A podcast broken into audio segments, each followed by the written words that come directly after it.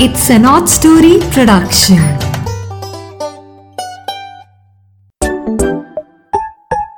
Hello दोस्तों नीरा की नैया के फ्रेंड्स को नीरा की नैया की हेलो सो so, आज ये नीरा की नैया फिर से आपके सामने हाजिर है एक नई कहानी के साथ। इस कहानी का नाम आपको बताएँ क्या है? ये कहानी है ज़ोर का झटका धीरे से। हाँ थोड़ी सी व्यंग वाली कहानी है मज़ाक वाली कहानी है, ठीक है?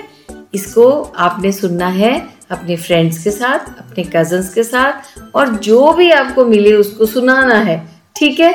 मीरा के नैया की कहानियाँ शेयर करनी है, क्योंकि इन सब कहानियों में छोटा सा टेक अवे होता है एंड में। आपको कुछ ना कुछ इसमें से सीखने को मिलता है। तो जब तक हम सीखते रहेंगे, तब तक हम और आगे बढ़ते रहेंगे। सीखना जो होता है ना, समझना और सीखना, वो एक सीढ़ी की तरह होता है। आप हर सीढ़ी पे कदम रखते जाओ, आप ऊपर से ऊपर चढ़ते जाओगे। जितना सीखते जाओगे, जितनी नई नई वैल्यूज़ अडॉप्ट करोगे, उतने आपके संस्कार अच्छे होंगे।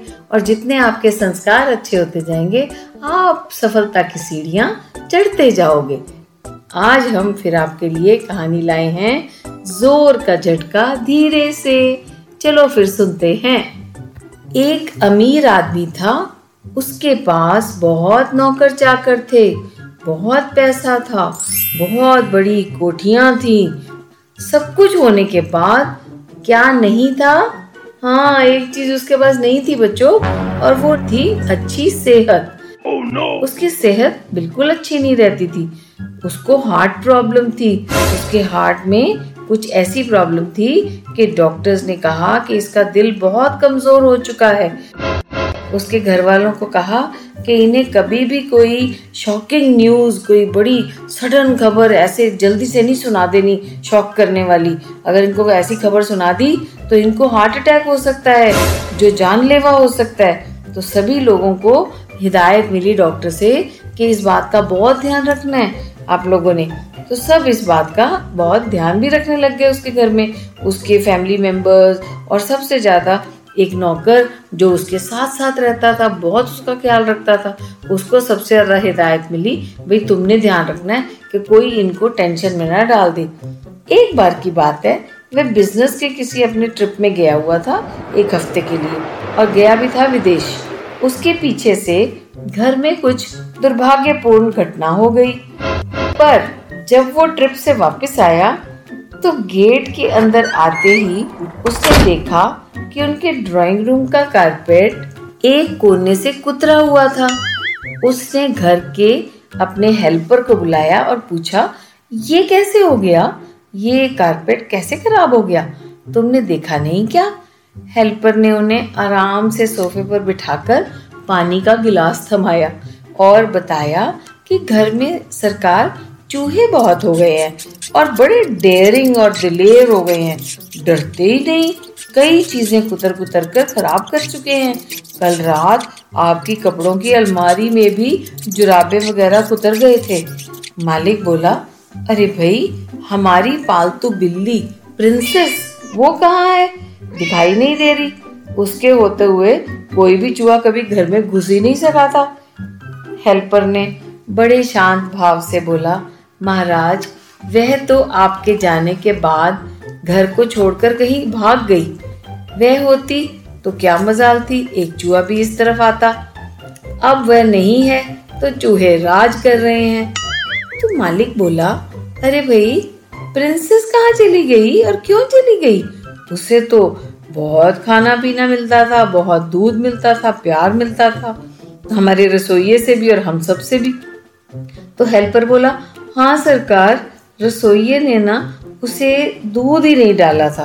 इसीलिए वो भूख से मरने के बजाय किसी दूसरे घर चली गई। मालिक ने कहा, क्यों भाई?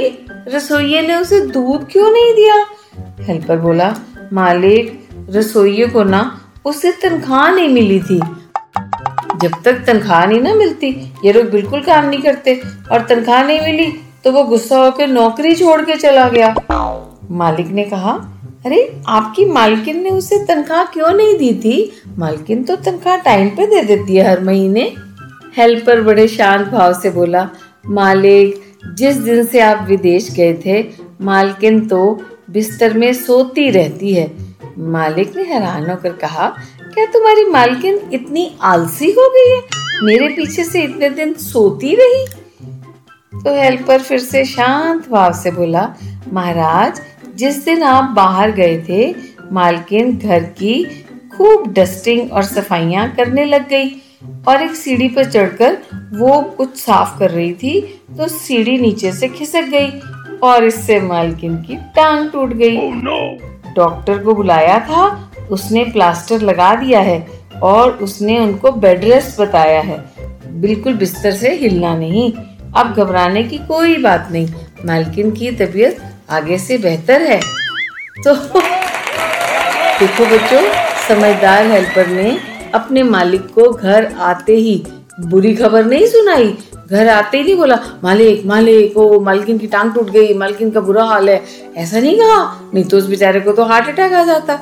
उसने आराम से बातों में लगाकर एक बात से दूसरी बात बताते हुए अपने मालिक के दिल की प्रॉब्लम को ध्यान में रखकर धीरे धीरे बातों को उस टॉपिक पर ले गया जो सबसे ज़्यादा टेंशन दे सकता था। इस तरह उसने अपने मालिक को भी टेंशन से बचा लिया और बच्चों घबराहट डालने वाली बातें हमेशा आराम से बतानी चाहिए। कभी भी किसी को नॉर्मल इंसान को भी ना एकदम बुरी खबर ठा करके नहीं सुनानी चाहिए सबसे पहले। धीरे से बताना चाहिए, उसे आराम से बिठाकर। इसे कहते हैं ज़ोर का झटका धीरे से लगाना। तो अब मीरा की नैया आपसे विदा लेती है। इस वादे के साथ कि हम अगले वीरवार को फिर मिलेंगे और फिर एक नई कहानी आपके सामने लेकर आएँगे। इसी तरह आप सीखते रहिए और अपने आसपास के बच्चों को क्लास फेलोज को सिखाते भी रहिए। ठीक है? Bye bye